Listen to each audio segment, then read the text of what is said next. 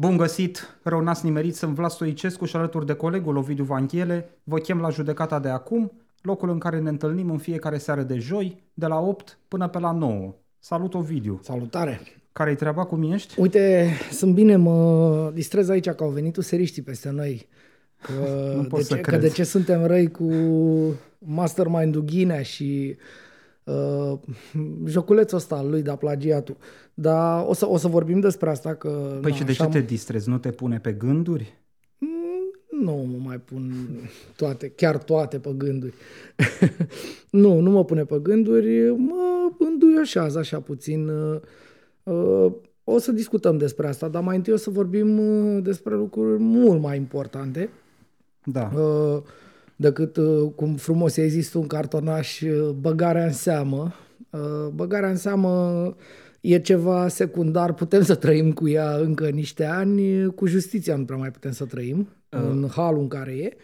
Și despre Stai un asta o pic. să vorbim în prima Până ajungem parte. la justiție, apropo de băgare în seamă, de aia ne-am și promovat această ediție a judecății cu o fotografie Da. în care suntem surprinși încropind pe genunchi un program de partid politic. Da, da, Că da. și noi, dacă tot ne uităm la piața asta publică românească unde toată lumea se pricepe pricepe la la tot, da, tot da. la orice Exact. și în același timp la nimic, dacă îmi dai voie să fac uh, și completarea asta, iată, nici pe noi nu ne mai încape doar jurnalismul, o să ne apucăm să Eu- proiectăm și soluții politice, Eu să îți dau- propunem și politici publice, Eu îți dau să voie, facem de toate. Eu îți dau voie să Că zici... și noi suntem de bună credință, Corect. nu? Eu îți dau voie să zici că uh, uh, să pui și uh, bucățica aia cu la tot și la nimic, dar paradoxul e că în cazul oamenilor ăstora nu e valabil.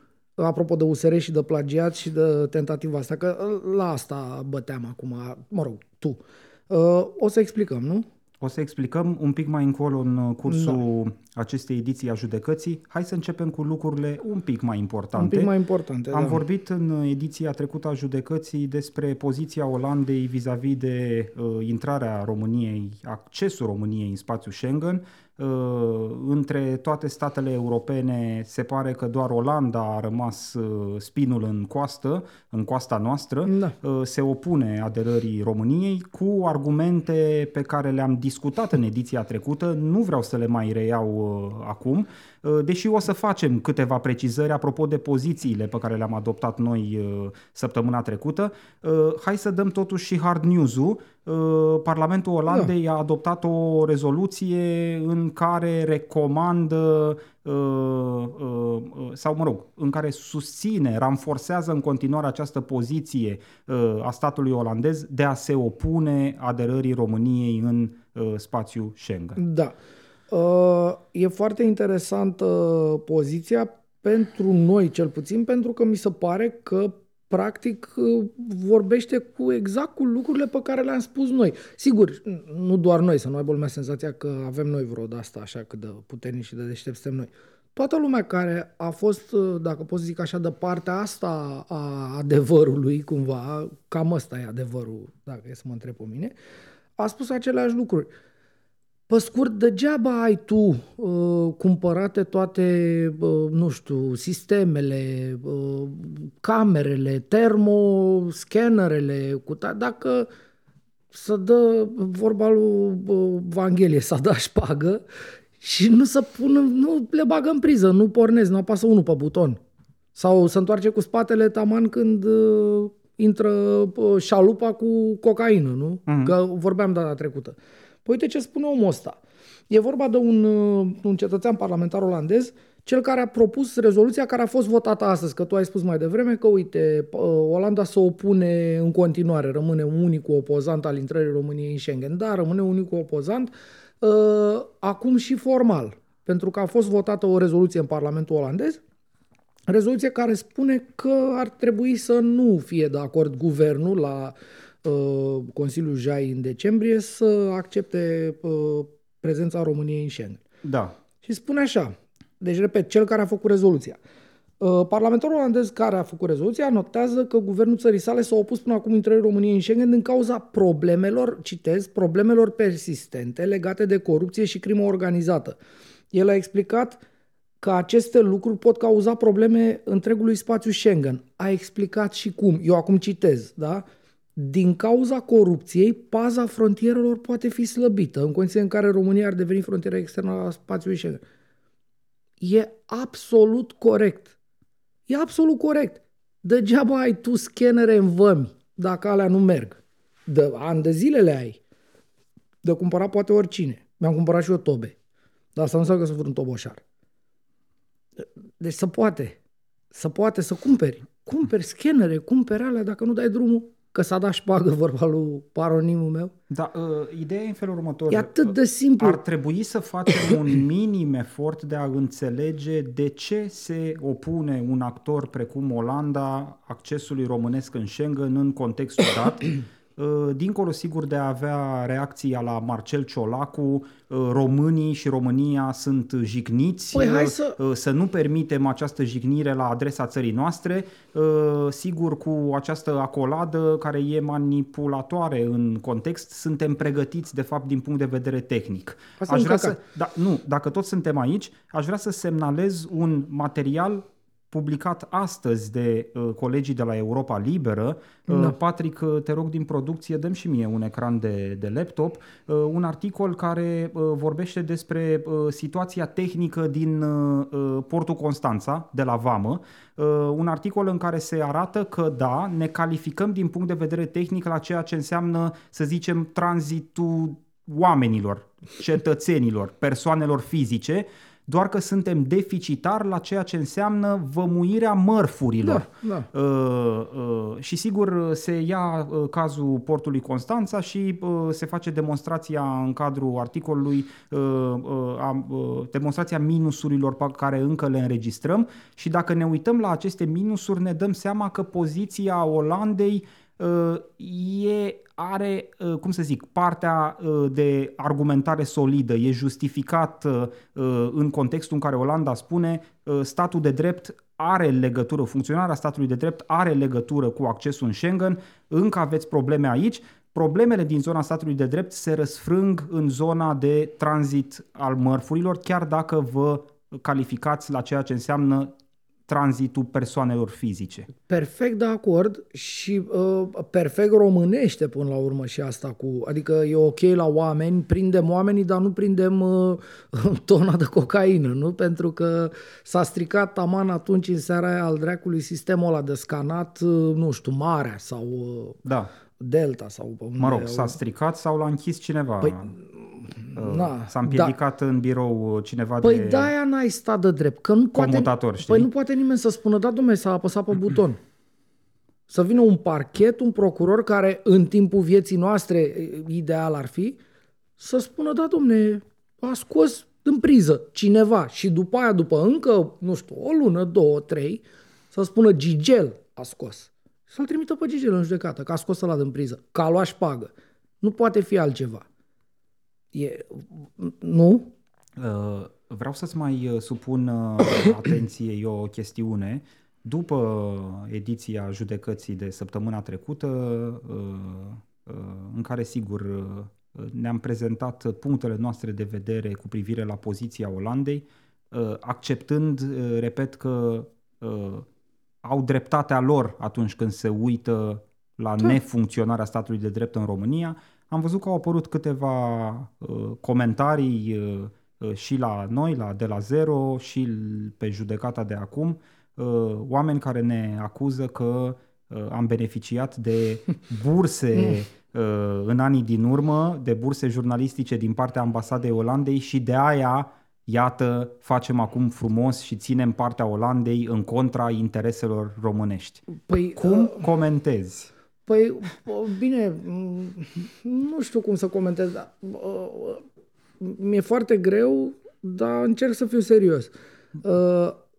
Niciodată un finanțator de genul ăsta nu-ți cumpără conștiința, creierul. Îți cumpără, îți cumpără, îți finanțează produsul în care, pe care tu te-ai asumat să-l faci la capătul proiectului respectiv. Așa funcționează. Dacă, ă, eu cu organizația mea am avut probabil 3-4 granturi cu ambasada Olandei. Ă, nu ne-a zis nimeni niciodată, băi, ă, gândiți așa, nu. Gândim cum gândim și nici nu, adică Nu intrăm în detalii din astea, uh, tu crezi în Dumnezeu? Nu, noi ne facem treaba noastră. Uh, am făcut, de exemplu, cu ambasada Olandei, mi-amintesc uh, prima parte de la un proiect despre recuperări de prejudicii la uh, urmarea sentințelor definitive din justiție, atâtea câte sunt și cum să ajunge la ele, mă rog. Uh, nu ne-a întrebat nimeni pe noi atunci cu cine, uh, care sunt persoanele uh, în dosarele cărora ne uităm și în legătură cu care vom scrie de ce nu s-a recuperat uh, prejudiciu. Nu.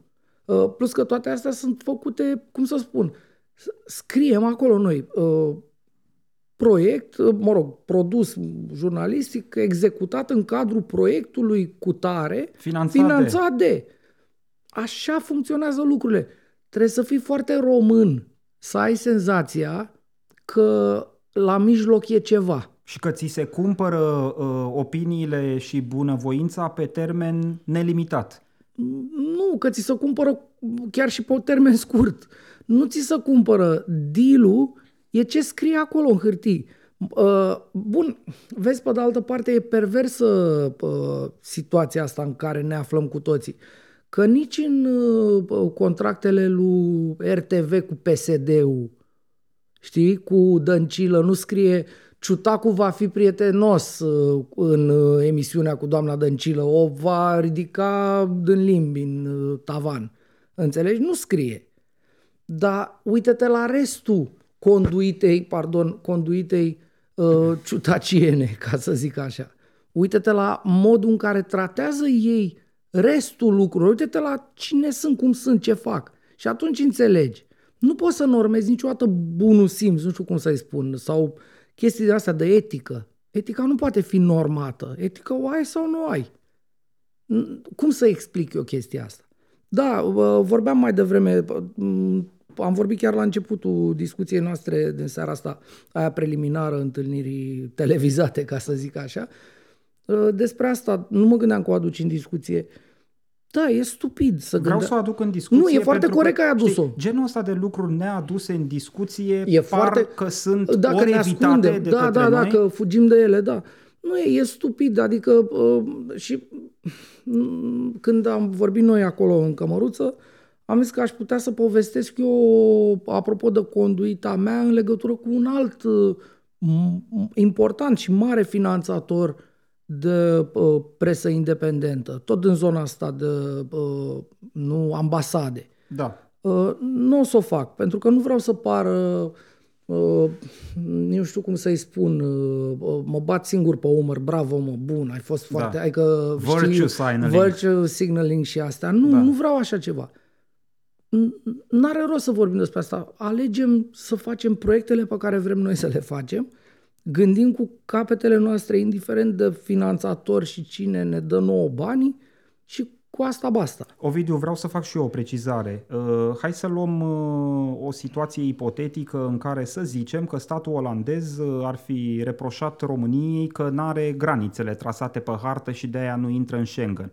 Dacă asta ar fi fost situația, evident că aș fi spus și eu de la această masă Absolut. că avem granițele trasate pe hartă, că e o minciună ca cineva să spună că nu avem granițele trasate Evident. pe hartă și să ne reproșeze asta pentru a ne bara accesul în zona Schengen. Bine. În momentul, nu, vreau să zic că Sunt de întotdeauna acord. contextul e uh, uh, uh, uh, de așa natură încât uh, dacă vrei să fii onest, trebuie să te uiți la fapte. Păi nu. Dacă cineva precum statul olandez în cazul de față îți spune ai o problemă cu statul de drept și eu știu că am o problemă cu statul de drept, eu nu pot să vin să spun nu mă, nu avem nicio problemă cu statul de drept, suntem perfecți uh, la uh, chestiuni de stat de drept, uh, vămile ne duduie, nu avem nicio problemă cu Dar uh, noi- tranzitul noi am mărfurilor vorbit- și ar trebui să intrăm că orice altceva a la Marcel Ciolacu înseamnă că e- suntem jigniți. Da, da, da. Uh, Eu și e un afront, adică o luăm personal.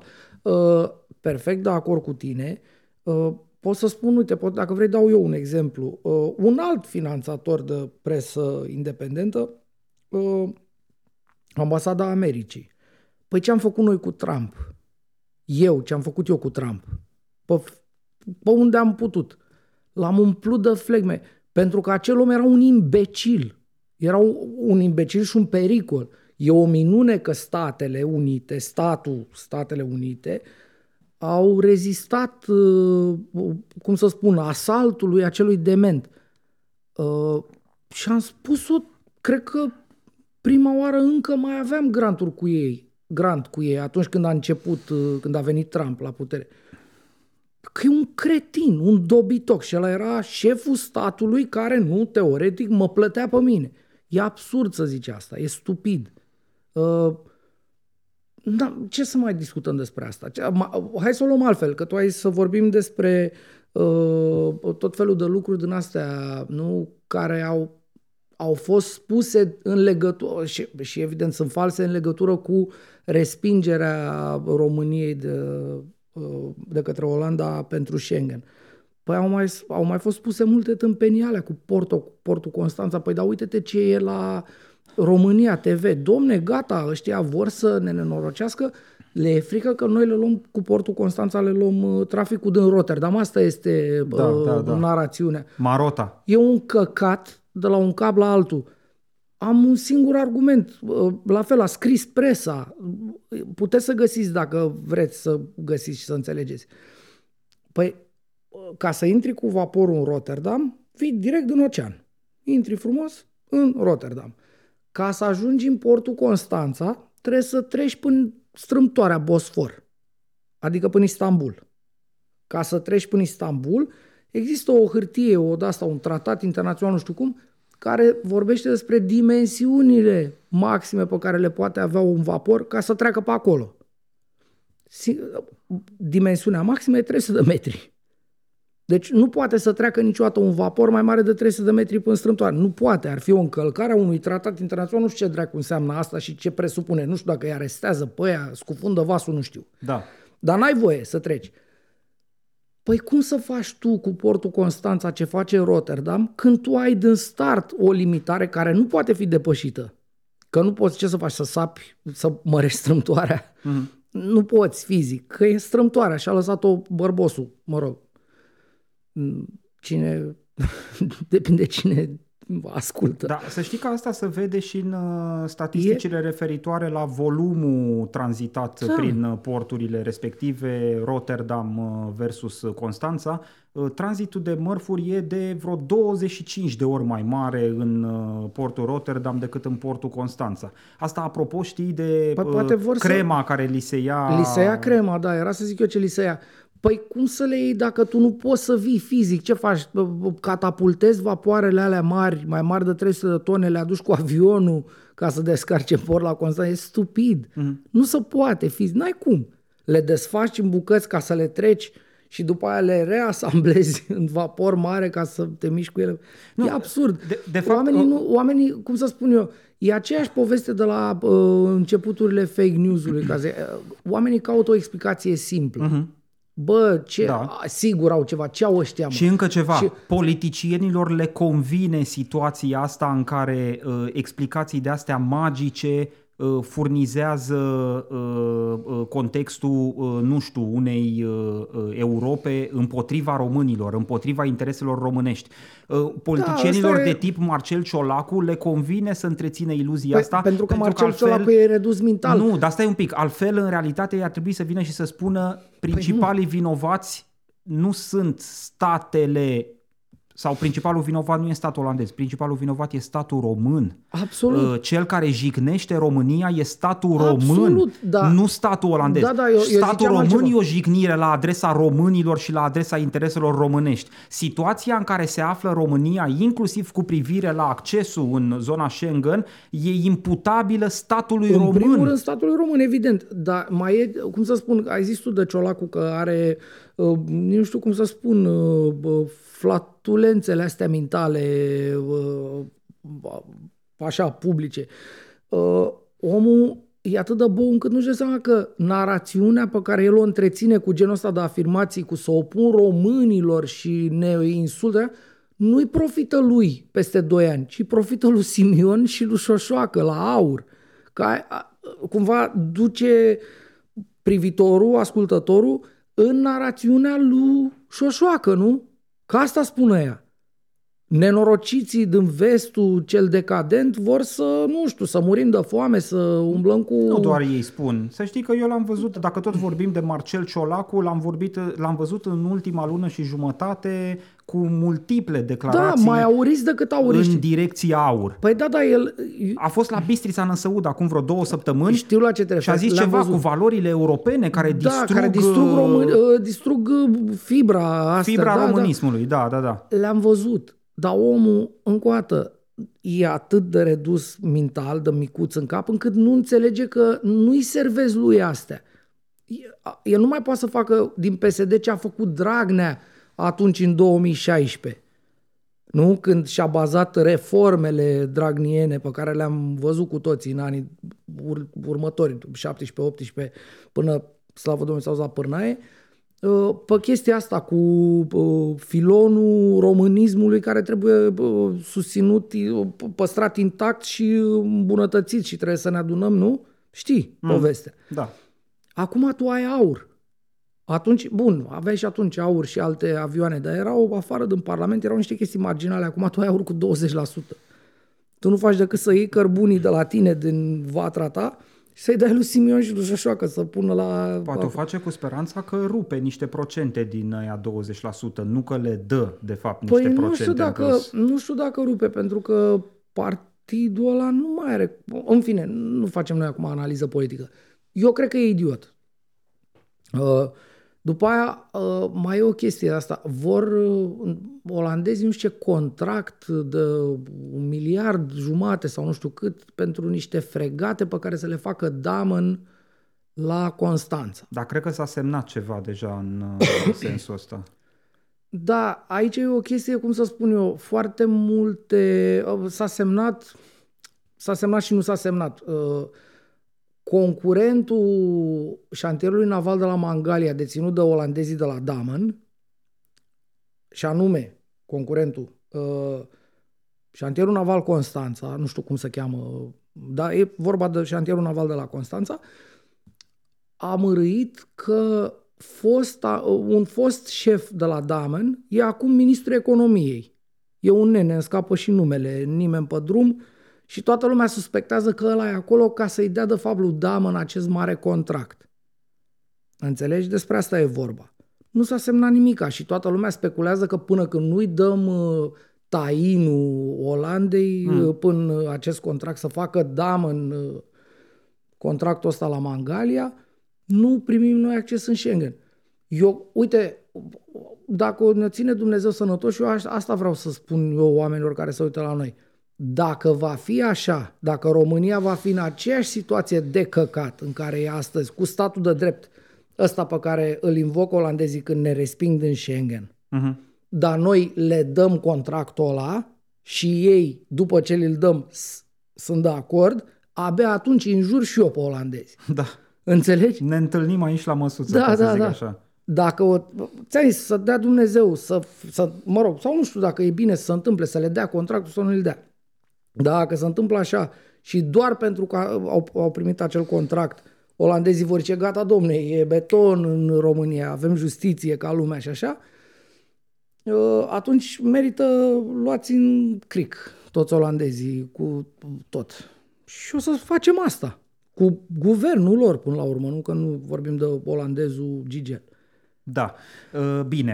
Hai să Uh, vorbim puțin despre, despre asta cu justiția, da? Că până la urmă uh, pornim de la ăsta cu Schengen. Adică, cumva, Felul 2 uh, pe ordinea Da. de zi, uh, depășim uh, subiectul Schengen, poate mai revenim la el. Păi nu, Uh, uh, sunt, sunt legate pentru sunt că legate, dar uh, tu ai, tu ai astăzi rezoluția din Parlamentul olandez care spune că justiția în România este vai morțișorii ei pe românește și atunci nu meriți tu, stat român, să intri în Schengen. Corect? Corect. Am spus data trecută, le-am luat pe rând. Uh, ce e nou? Sau ce n-am spus noi data trecută?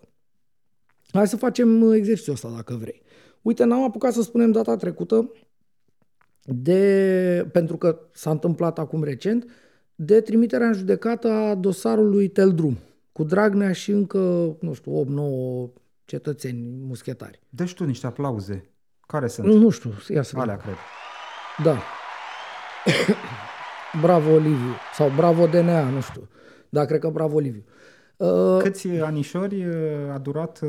Păi, uite, ăsta e un motiv pentru care Olanda are dreptate, Parlamentul olandez are dreptate când a votat această rezoluție azi, acum. Dosarul ăsta a început în 2017. Uh, s-a terminat la sfârșitul 2022, aproape sfârșitul 2022. Deci are 5 ani și mm, spre jumate, cam așa de când este în lucru. Da. Uh, dosarul știm din comunicatul parchetului că are 1400 și ceva de pagini doar rechizitoriu mm-hmm. și 770 și ceva, nu știu, 772, 773. E mai mare ca șogunul. Păi nu, rechizitoriul e mai mare ca șogunul. Da, rechizitoriul, rechizitoriul. Uh, dosarul cu totul are 770 și ceva de bibliorafturi de hârtii. Păi eu când și acum vreau, vreau să fie foarte clare nuanțele pe care Ar le trebui pun. să zic în kilograme de acum păi înainte. nu, știi? că să probabil nu mai în tone. în bibliorafturi. Da, păi, păi și nu, tonele tone. pot fi tot în da. mii de kilograme. Și să da. zică, băi, noi am lucrat la dosarul deci ăsta, probabil, are 4500 probabil de kilograme. Că, probabil că acest dosar se va duce la instanță, că nu a fost trimis de la parchet către instanță, să duce cu raba, cu camioanele alea mari. Eventual să și descarce așa, știi? Da. Să-l azvârle acolo în spate la... Uh, eu nu știu ce e în dosarul ăsta. Nu știu. Uh, mă, dau... știi ce e în măsura în care s-a e... publicat în presă care e obiectul nu, nu, dosarului. Zic, nu, zic că nu știu ce e în detaliu. Uh, n-am citit rechizitoriu, ce știu sigur că n-am niciun fel de, nu știu, motiv să mă gândesc că uh, cineva a tras de timp de-al dracului, procurorul uh, de caz a tras de timp uh, de dracu ce Alexandra Încrânjean se numește procurorul de caz, dar dracu ce ea a tras de timp să uh, dureze urmărirea penală aproape șase ani de zile. Și a ținut neapărat să aibă 1500 de pagini în rechizitoriu și exact. 700 și ceva de biblioraft, deci, bibliorafturi. N-am niciun motiv, încă o dată spun, să cred că n-a făcut o treabă bună n-am niciun motiv să cred că a făcut de-a dracului să dureze atât. Mm. Deci prezumțiile îi sunt complet favorabile. Dar după aia mă dau doi pași în spate și mă uit la rezultat. Rezultatul este că în sistem, că procurorul Încrăjean a făcut dosarul pentru mine și pentru Stoicescu. L-a făcut după rigorile și conform, nu știu, normelor aplicabile sistemului din care ea face parte, nu? Și anume justiție. Da. Dacă Dar facă... totuși l-a făcut pentru ceva și anume să apere ordinea de drept. Bun, să apere ordinea că de drept. asta e sarcina procurorului da, domne, nu, evident. fixată de Constituție, da, da, nu? Ea se manifestă prin a face dosare conform așteptărilor impuse de legi și de coduri și așa mai departe da. și a le da mai departe către judecător. Asta este pătrățica ei în schema mai largă a lucrurilor. Dacă pentru a-și face pătrățica ei și anume să probeze dincolo de orice dubiu că 9 indivizi, Dragnea și cu încă 8 sau 10, Dragnea și cu încă 9, nu știu câți sunt exact, sunt vinovați, trebuie să faci 770 și ceva de volume de hârtii, înseamnă că regulile sunt greșite mecanismul cu totul e greșit. Nu te poți aștepta ca cineva, un judecător 2772, să poată să înțeleagă 770 și ceva de volume de probe de whatever, de documente, de hârtii, că doar nu le-a pus lorem ipsum ca să fie mai multe. Bănesc că sunt toate importante și relevante în construcția, nu, presupusei vinovății. Da. Și atunci Na. Mă, ă, te poți aștepta dacă judecătorul respectiv lucrează doar la asta. Dar știm foarte bine... S-ar putea să mai fie la că... același judecător alte 777 de dosare care să aibă fiecare câte 777 de volume. Da. Și atunci, în, asta încerc să subliniez, repet, a 17 ore, nu consider sau n-am niciun fel de uh, probă pentru a avea vreo suspiciune la adresa procurorului. Ce suspiciune am? Am o suspiciune la adresa acestui sistem de căcat. Eu am văzut în viața mea, întâmplător, rechizitoriu american, rechizitoriu german. Sigur, n-am înțeles nimic din la german, că nu înțeleg germană. Dar da. am întrebat pentru că mi-a venit ideea, mă rog, la un moment dat, într-un context din ăsta de înțelegere a unui sistem judiciar uh, străin nou, am întrebat, vreau și eu să văd un rechizitoriu. Măi, omule, mi s-a... rechizitoriu de crimă organizată, mi-amintesc perfect, am întrebat despre ce e vorba. Repet, nu înțeleg nici, nici bună ziua, nu știu cum să spune în germană. Uh, avea 90 de pagini. Vlad avea 90 de pagini și dosarul cu totul mai avea încă, nu știu, era o chestie atât, adică am eu pe acasă niște lucruri care sunt atât, mm. ca uh, dimensiune de teanc de foi. Atât. Corupție. La fel. Înțeleg, am înțeles atunci la acea vizită. Așa arată dosarele lor. Ce-o fi grafomania asta? Ce-o fi iarăși, nu cred că a făcut uh, uh, Alexandru Crânjean, procurorul care a făcut uh, dosarul Dragnea, a făcut așa că a vrut ea să ne arate cum scrie de frumos sau asta. Nu cred că nu a făcut beletristică. Înseamnă că așa îi cere legea română, așa îi cer codurile, așa îi cere procedura Așa e obligată ea să deci, facă. Deci, practic, ce spui tu e că funcționarea sistemului e jalonată de așa natură încât să îngreuneze desfășurarea Absolut. mecanismului, Absolut. Me- uh, procedurilor judiciare, uh, felul în care se strâng probele, felul în care sunt consemnate probele și, în final, sigur, redactarea materialului de urmărire penală. După aia, uh, aceleași proceduri, asta e apropo de dimensiuni, dar apropo de lungimea în timp a urmăririi penale tu ai tot soiul de uh, proceduri uh, obligatorii pentru procuror, nu? Că trebuie să faci ce scrie codul, că trebuie să-i dai omului toate drepturile. Au dreptul, de exemplu, să asculte la cască, fiecare inculpat să asculte probele din dosar. Mm. Și anume în interceptări și așa mai departe. Păi dacă sunt uh, 10 inculpați și sunt 200 uh, de ore de uh, reținute, nu? Adică vorbești de cele puse ca probă în dosar. Și tu vrei să vezi dacă așa ai zis la telefon. Da. Te duci și stai acolo. Nu poți să stai pe, că nu poți să te închidă în DNA. Trebuie să te duci acasă, vii mâine. Da, da, da, stai la program. Stai la program. în alte zile nu poți să vii, că nu poți să vii, mai scoți o scrutie. Și atunci ajungi la niște ani de zile în care procurorul nu poate să te trimită, că e obligat să-i, trebuie să-i dai omului dreptul. Dacă el a cerut dreptul ăla, tu îi dai dreptul ăla. Altfel nu, încalci niște lucruri, că dacă el le are pe drepturile alea pe un cod, nu poți să nu îi le dai. Uh, pune astea amândouă lângă altceva, lângă alte două. Uh, cum să spun eu, ciuntirea uh, mecanismelor care fac o, procurorul, urmărirea penală eficientă. Înțelegi? Mm. Adică uh, n-ai uh, mașină, n-ai polițiști, resurse. N-ai, uh, resurse pur și simplu. Resurse, ăsta e cuvântul. Deci i-ai, i-ai tăiat în resurse. Dar nu e vorba doar de mașină. Nu. Până la urmă, uh, polițistul judiciar, polițistul cu, care judiciar lucrezi, cu care lucrezi. Una e să lucrezi cu unul, alta e să lucrezi cu 10, nu? Dacă Evident ai avea 10 da. polițiști da. judiciari, da. te miști mai repede. Nu mai vorbim și de cum sunt ei antrenați și uh, trăinuiți și uh, până la urmă, fiind niște situații atât de sensibile și așa mai departe, la ce telefoane răspund ei, pentru că, uite, în uh, uh legile justiției acum, nu, să umbla fix la asta să scoți polițiștii de la uh, parchete și să-i dai înapoi la MEAI, da. la ministru, să sune Bode, să zică, auzi ce în dosarul... Asta lui... deja e o discuție, da, e da, partea foarte tehnică e partea a discuției. Tehnică, nu, nu, adică da. e mai simplu să înțeleagă oamenii partea strict matematică. Da, că n-ai, 10 n-ai, e mai 10, mare da, ca 1, știi? N-ai 10, ai 1, corect. Da. E, și acum colac peste pupăză acești uh, mari oameni de stat, nu, care uh, în frunte cu Ciolacu, nu el conduce cel mai important partid al țării din punct de vedere al uh, acceptării electorale și așa mai departe, oamenii ăștia au modificat termenele de prescripție.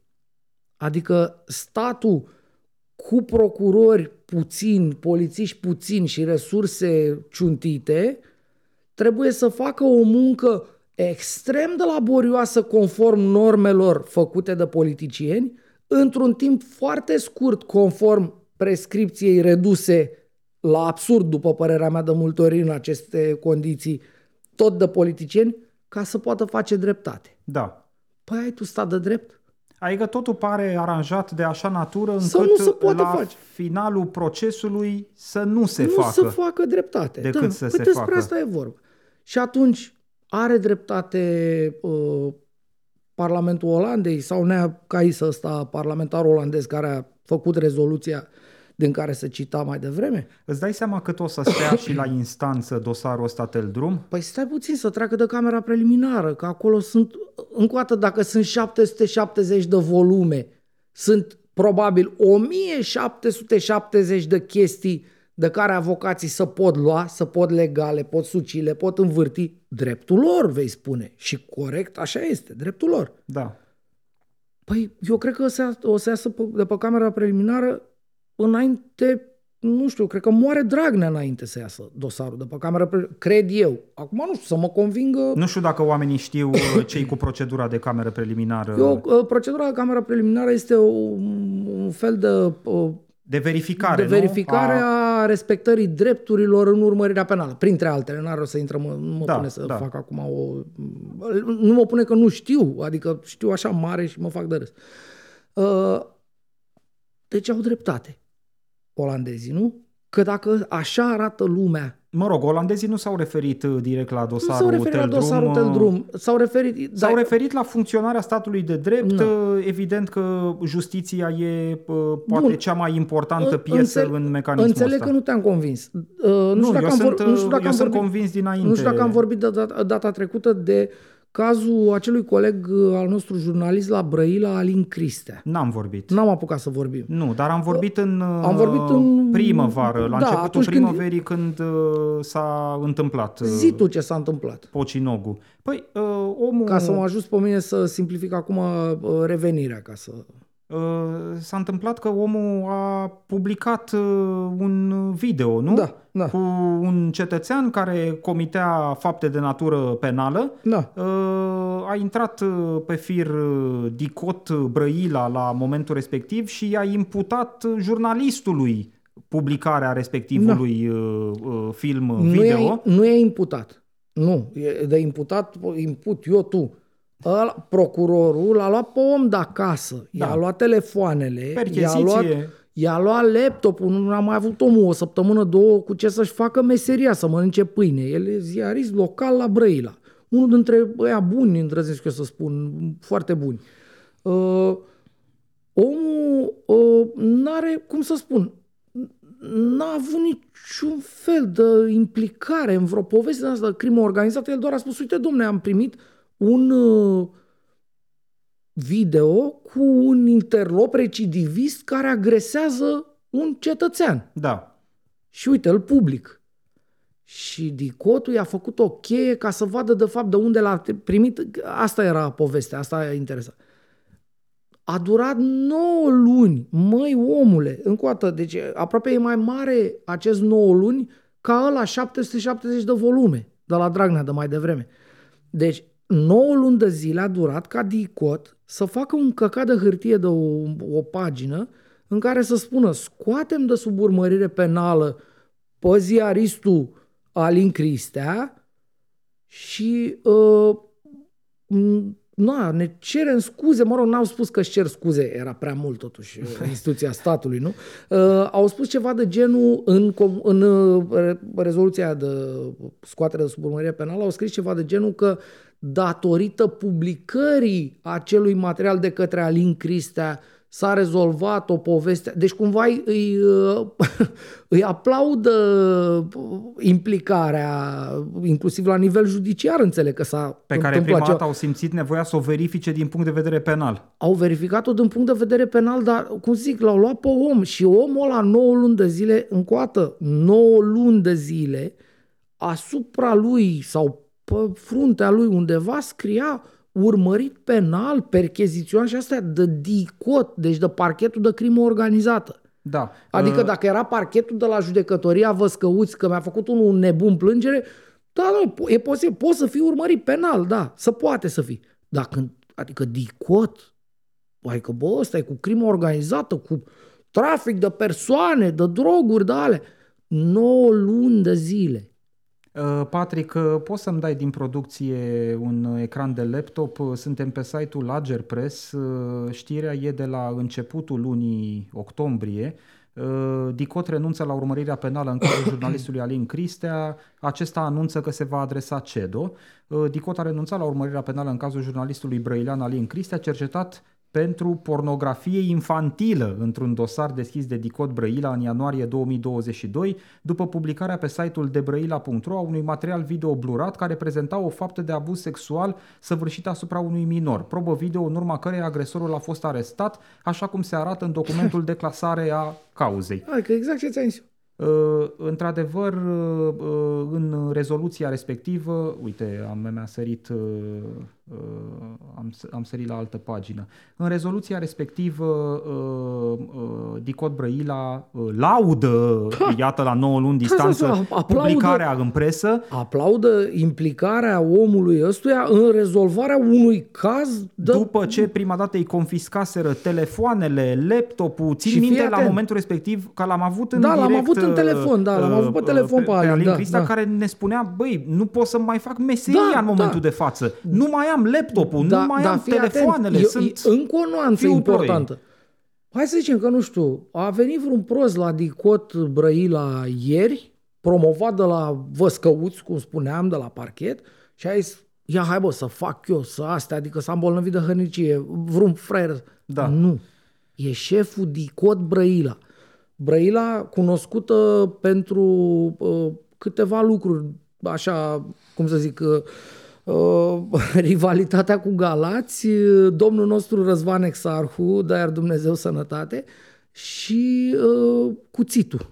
Cuțitul în om băgat. Da. Cam astea sunt cele trei lucruri pentru care e cunoscută Brăila la nivel uh, național. Reproșezi uh, Dicot că nu-și face treaba? Nu reproșez, uh, spun explicit, adică în orașul în care ea să taie ca la măcelărie cu săbi și cu alea, tot sunt știri cu tare, clanuri, cu trafic de persoane, uh, țigări, tot ce mișcă să face acolo, să face treabă frumoasă la Brăila, procurorul șef de la DICOT din Brăila îl ia pe Alin Cristea și îl ține 9 luni. Ok, l-a luat. Hai să zicem, domne, am avut eu senzația că e pe mână nu știu cum, deși na, omul a publicat, adică dacă public e clar că nu sunt pe mână cu nimeni. Dar hai să zicem, am o suspiciune. Îl iau, îi iau telefoanele, la audiez. O zi, două, trei, cinci, bă, o săptămână, bine două. După două săptămâni mă lămuresc și zic, bă, am totuși să-l scot pe om din, această, din acest căcat în care l-am băgat, nu? Și fac această scoatere de sub urmărire penală, Mai de ales că renunțare la urmărire m-am penală. lămurit repede Păi- de ce e acolo. Evident, evident. Dar uite, 9 luni de zile. Păi n-au dreptate uh, parlamentarii olandezi? Ăsta e stat de drept? Mi-am mai adus aminte de una. Șercan, Emilia. Da. Păi Emilia a făcut plângere împotriva unor milițieni cărora le-a dus telefonul cu niște print screen-uri, nu? Da. Cu niște probe. Poveste din Uh, poveste din ianuarie-februarie. ianuarie, februarie anul ăsta, da.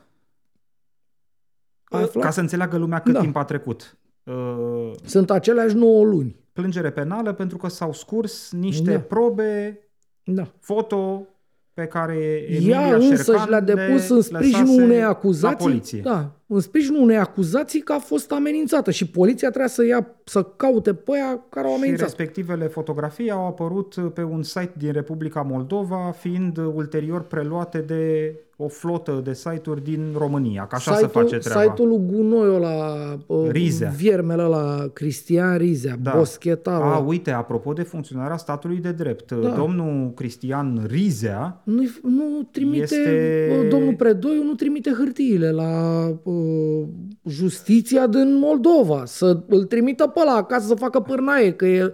Tu l-ai Da. văzut pe ăla cum arată în ultima perioadă? Te întreb așa. e urmărit uh, internațional, E urmărit nu? internațional. Adică toată lumea știe unde e, Da, dar Oli- nu poate să vină să facă pușcăria care trebuie făcută Nu, pentru că acasă. a făcut, și-a făcut niște dale și-a schimbat numele, a Da, obținut da, o cetățenie da, da, pe da, care da. Dodon i-a retras-o, dar el a contestat retragerea și dosarul nu s-a judecat. Și să...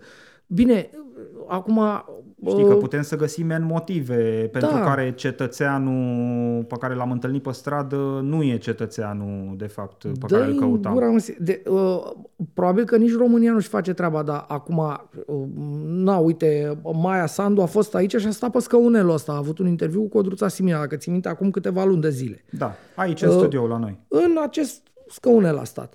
Uh, după aia am întrebat-o la off the record uh, și mă rog, nu pot să spun ce mai zis că da, e off the record, dar uh, pe, foarte pe larg așa, răspunsul a fost că așteptăm justiția, că nu poate să bage președintele în justiție, ceea ce mi se pare de bun simț. Dar acum, justiția, de ce dracu nu-l trimite pe ăla mai repede aici? Tu știi ce face la Moldova? Este incredibil. Face E de- live-uri, am văzut. Face live-uri, dar cum să spun? Adică Mălin Bot și alți impostori, ăsta, e- ăștia sunt, cum să spun, niște uh, monștri ai eticii, niște tucidide, dacă vrei. Uh, Ăsta e un cretin, un vierme din ăsta, plus că arată dubios așa și face uh, părul, nu știu cum, în fine, dă-l în gura mea. Uh, Nu e Riza subiectul Da. discuției noastre, uh, dar e uh, cazul Emiliei Șercan, pe care l-ai invocat mai devreme. Uh, Repet, uh, plângere penală depusă de la începutul anului, suntem aproape la final de octombrie. Un ultim lucru. Ce s-a mai întâmplat? Un ultim în lucru. condițiile în care Emilia Șercan a încercat să pună un pic de presiune publică pe autorități, uh, uh, cum să zic, solicitând în permanență rezolvarea să- cu da, celeritate da, da. a cazului ei, tocmai datorită gravității situației. Da, adică- Un jurnalist care, sigur, a investigat teza de doctorat a primului ministru, căruia îi se întâmplă din partea autorităților statului o chestiune de genul ăsta, adică Da. scapă dintr-o, de la poliție Da, niște adică e- probe pe care tu le-ai lăsat acolo și ele apar pe site-ul unui cetățean urmărit internațional în Republica Moldova ca să fie după aia preluate cu mantă manta, da. în presa din România să-ți distrugă ție imaginea. E. De ce îmi pun eu întrebarea din exterior? Că Păi nu, suspiciunea dar e stai puțin. legitimă. Pentru că ai îndrăznit să-l cercetezi pe ciucă, nu? Sau, Absolut. Adică, a- aici apare o problemă, știi, de grup organizat. Da, păi da, dar stai puțin, așa e, încă o dată, așa e. Și ca să pui, o, nu știu, dacă vrei să punem amândoi așa o fundiță uh, la tot acest mare căcat uh, în care ne aflăm și, uh, sigur, o uh, supremă, dacă vrei, uh, uh, un suprem argument pentru care Olanda are dreptate, am adoptat legile justiției. Legile justiției care sunt Mai, mai dăm niște aplauze. care sunt mai praf decât alea de până acum, mult mai praf decât alea de până acum și care, la fel ca toate lucrurile importante din justiție de până acum, au fost adoptate fără uh, să aștepte Parlamentul, s-a încordat Parlamentul și a accelerat rapid așa hamster in a wheel, a mers nebunul, uh, n-a așteptat un fel de raport, dacă vrei, dinspre Comisia de la Veneția. Adică facem fix același lucru ca până acum. Da. Da. Fix același lucru ca până acum. Și până acum, ți-am zis, am vorbit, 770 de bibliorafturi. Păi ce am făcut? Avem noi să avem pe dracu, nu avem niciun stat de drept. Ai văzut ce repede au trecut uh, aceste legi ale justiției? Uh, Le reamintesc uh, celor care au ratat uh, subiectul că uh, adoptarea acestor legi a fost uh, asumată ca prioritate în cadrul actualei legislaturi. Uh, uh, De asemenea, Nici nu să mai, nici nu să mai ascund, înțelegi? Nici nu mai...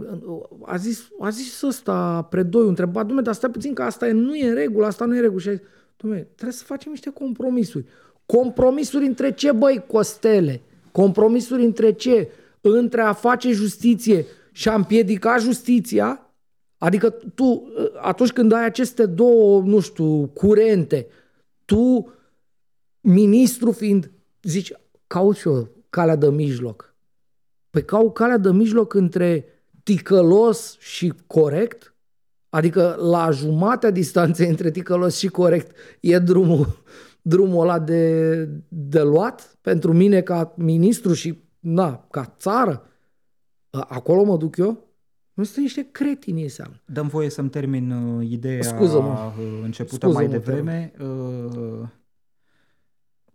Mă rog, o fac, uite, o să vezi un pic pe ocolite. Uh, săptămâna trecută, uh, adunarea parlamentară a Consiliului Europei a emis un uh, raport cu privire la onorarea de către România a obligațiilor pe care le are față de Consiliul Europei, unde mm-hmm. România e membru, Uh, există sigur N-am niște vorbit. obligații pe care le ai, obligații da. care pleacă de la uh, uh, uh, acest statut de, de membru al organizației, uh, te supui inclusiv judecății Curții Europene a Drepturilor da, Omului, corect. unde știm de ani de zile că România campioni, are probleme majore. Nu, suntem campioni în sensul campioni la soluții defavorabile statului român. Uh, sunt mai adică multe... Adică statul român încalcă drepturile omului în România, des. Le uh, încalcă, le încalcă în picioare, dacă uh, Patrick, dăm te rog și un ecran de laptop uh, din producție. Uite, am acest, avem acest raport înaintea ochilor. Mm-hmm. Raportul se uită la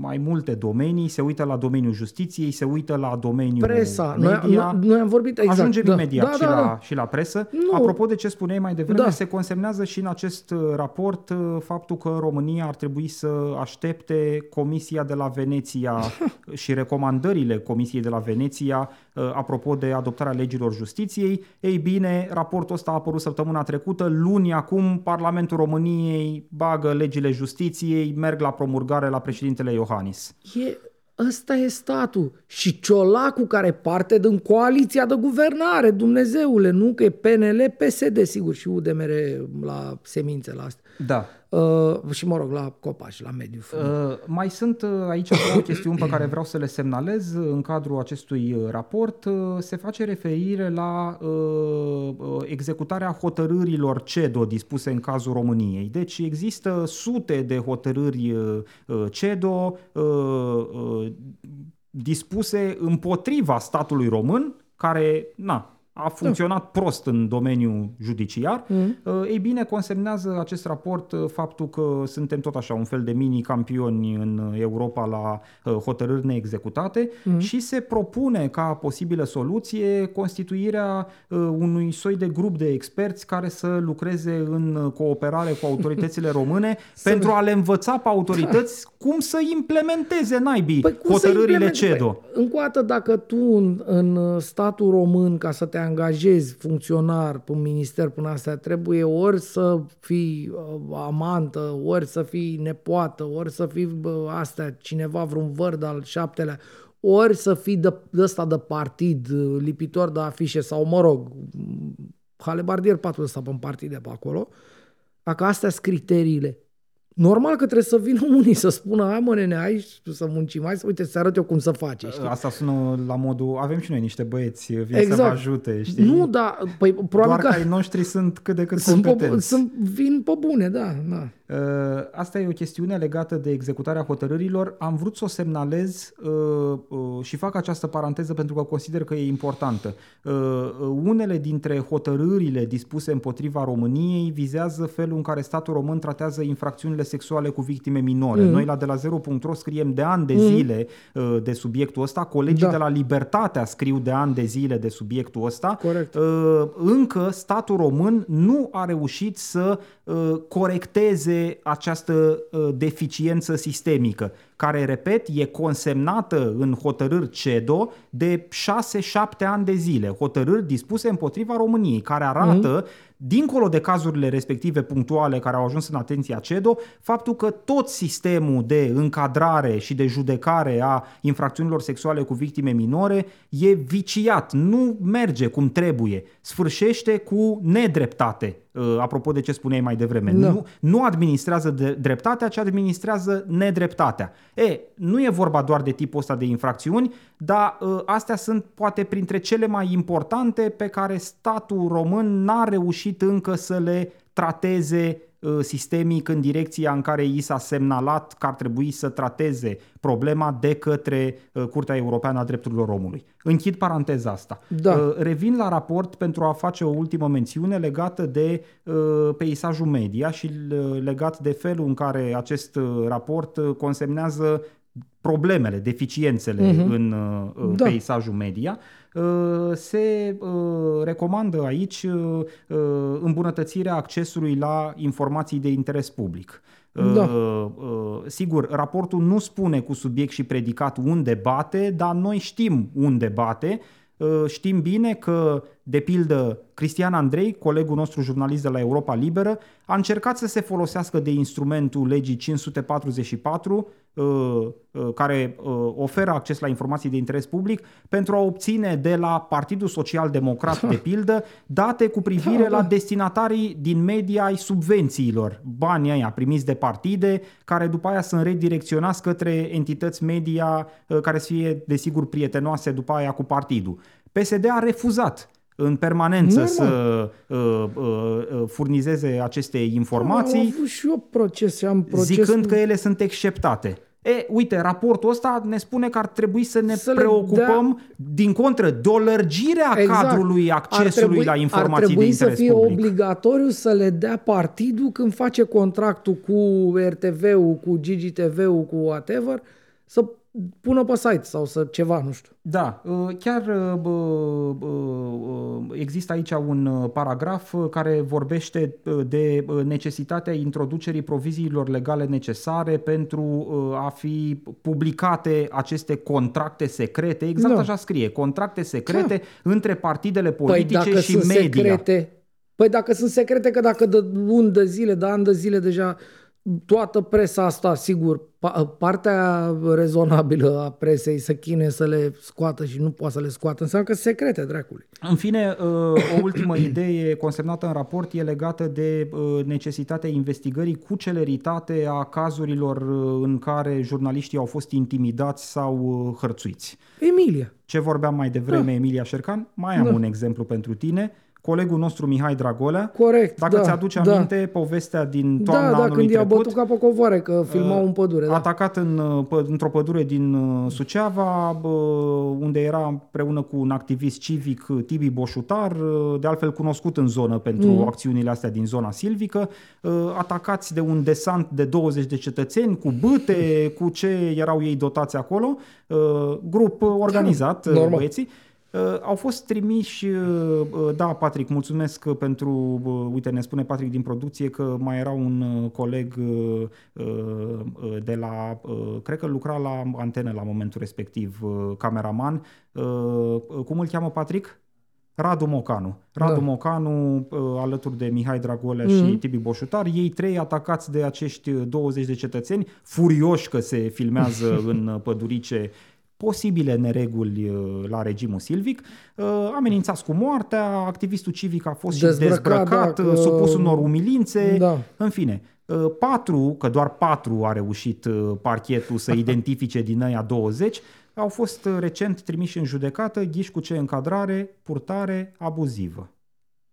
Asta e încadrarea. Cum ai că purtarea abuzivă? Purtarea abuzivă. Putem să intrăm pe portalul instanțelor de judecată și da. să vedem că ei au fost trimiși în judecată cu această încadrare penală, păi stai puțin purtare abuzivă. Deci nu tentativă de omor, uh, lovit lovituri, lovituri, nu știu, loviri orice... și alte violențe, nu știu cum dracu să ne înțelegem. La uh, Noi suntem într-o pădure și vin hăulind 20 către noi, fluturând uh, uh bâte Ciomege, da, da, și, da. Uh, uh, cum să zic, amenințându-ne purtarea abuzivă. direct. Purtarea, păi purtarea abuzivă. abuzivă e, de exemplu, când un profesor bate un elev la școală sau îl, îi face ce se numește bullying. Da. Aia e purtarea abuzivă.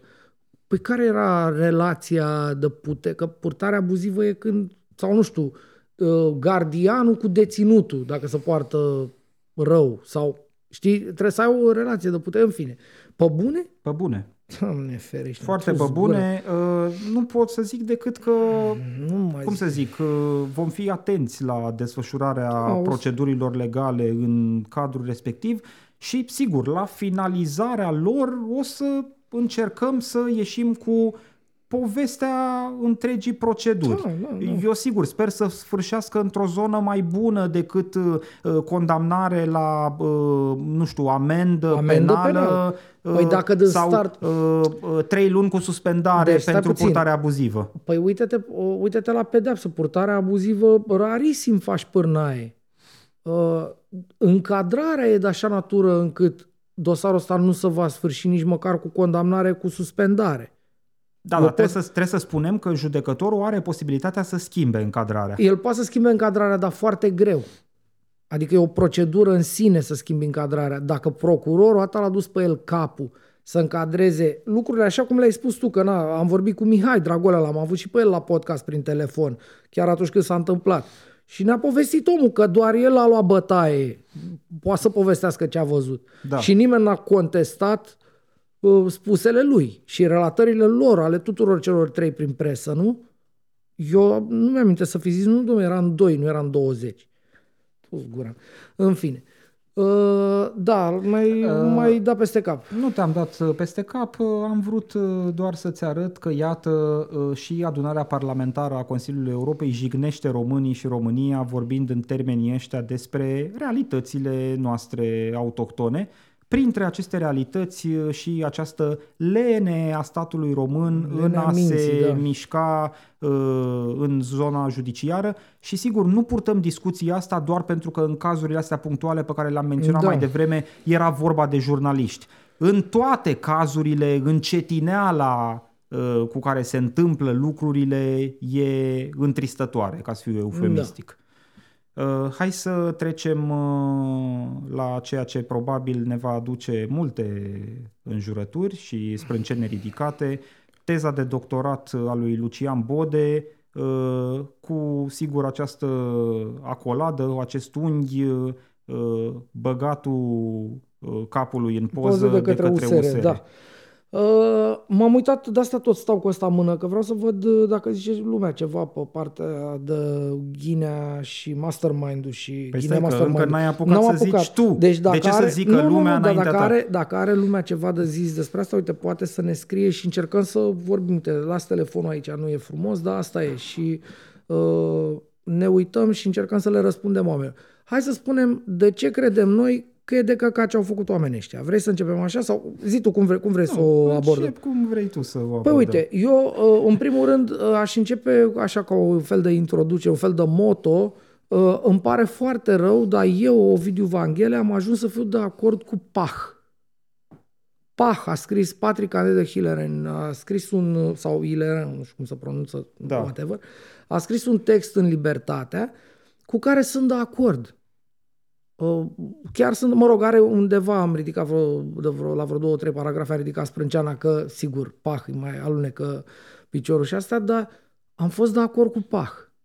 Uh, N-am citit, ci, să știi. Uh, Trebuie citește. să mă pui și pe mine în temă, uh, dacă tot ai fine, invocat. Uh... Spune cam ce spunem și noi, că n-are ce să caute un partid să o bage în primul rând pe Emilia Șercan într-un soi de... Că să o luăm de la capăt.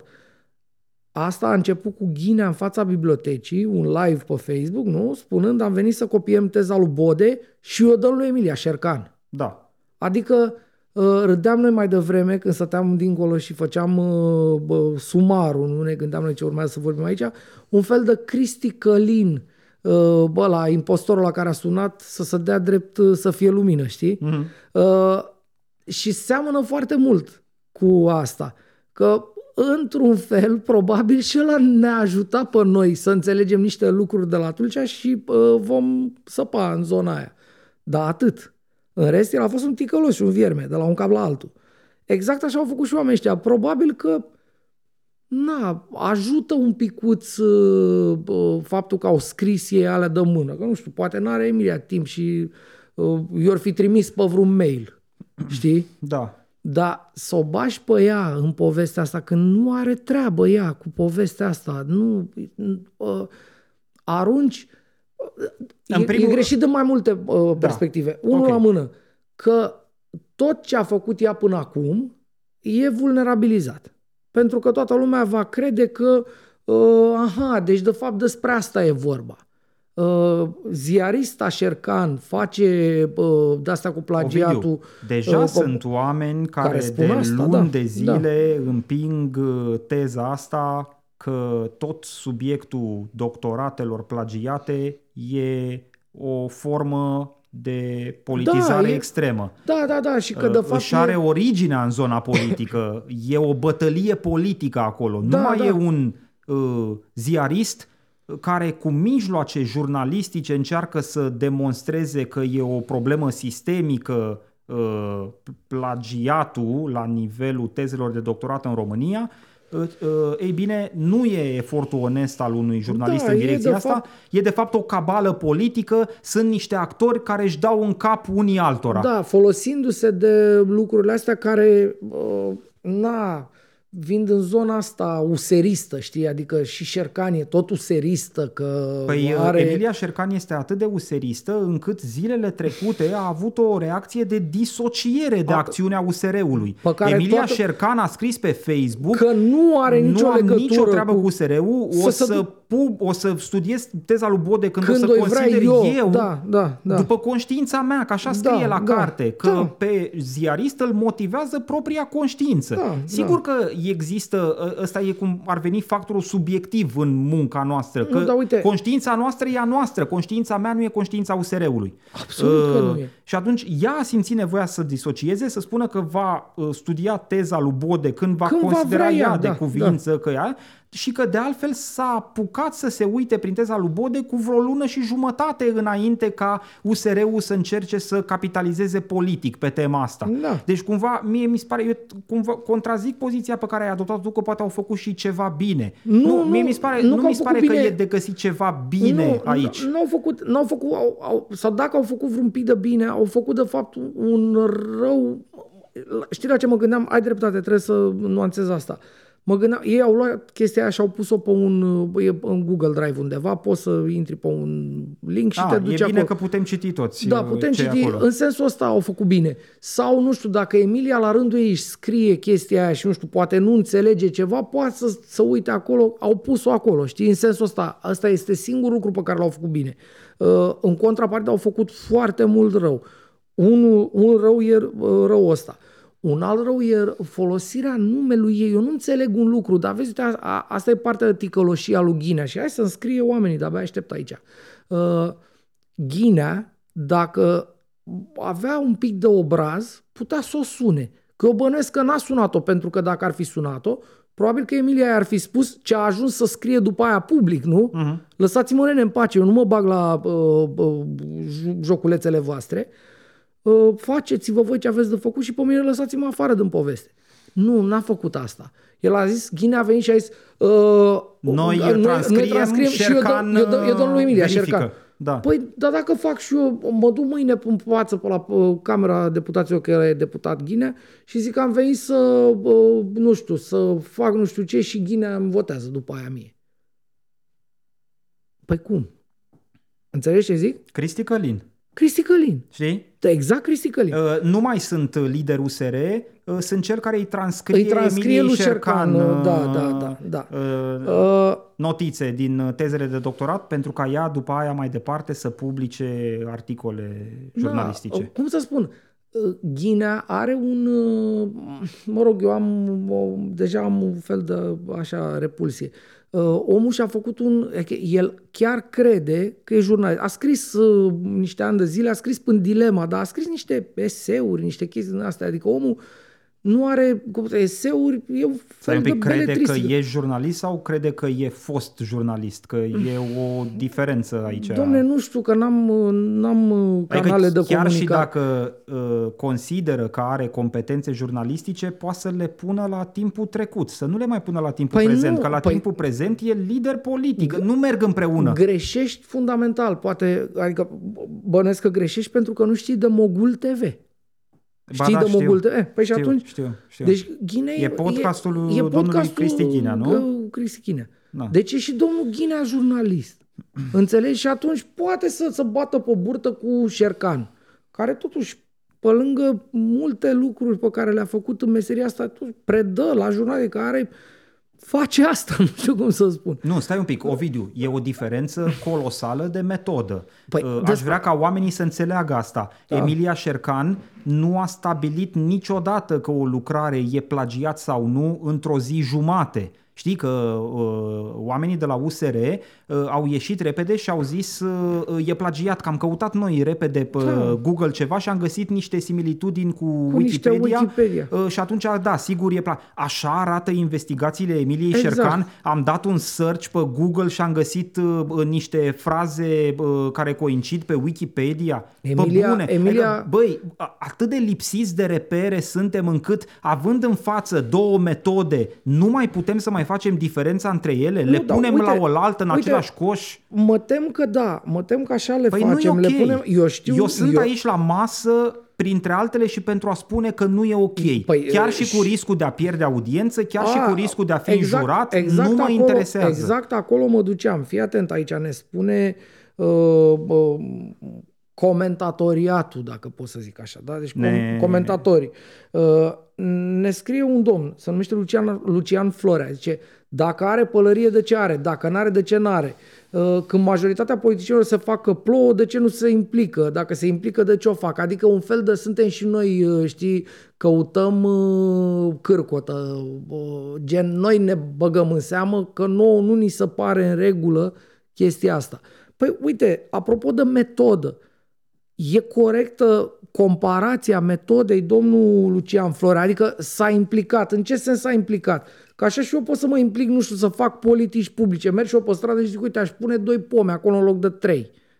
Dar asta nu înseamnă că mă pricep la administrație sau la politici publice, că asta, asta încercam să spun mai devreme, știi, chiar la început, când ai zis tu că uneori uh, e mai bine uh, ai, ai zis ceva, nu mai știu, iartă-mă, ai zis ceva de genul că ne pricepem toți la toate, dar da, de fapt nimic. la nimic. Da, nu, da. uite, paradoxul e că acest cetățean Ghinea, el să pricepe la fonduri europene. Eu chiar îl creditez, deși nu-mi place de el, nu știu cum să spun, adică îmi vine să mă urc pe mm. masă să spun că nu-mi place de el, ca să fie clar că nu-mi place de omul ăsta, deloc. Are darul, da, mă enerva. Uh, harul, nu știu cum să, să-l tratez. Uh, Bine, pe tine te și enervează Pe mine mă enervează lume. multă lume, dar, dar să știi că domnul Ghinea e în vârf bine, adică e, e în pole position la șut, dacă e. Da, uh, revin la așa. idee. Deci omul deci e priceput pe parte de fonduri. E pe niște lucruri. Hmm. Eu bănuiesc că e priceput și la politici publice.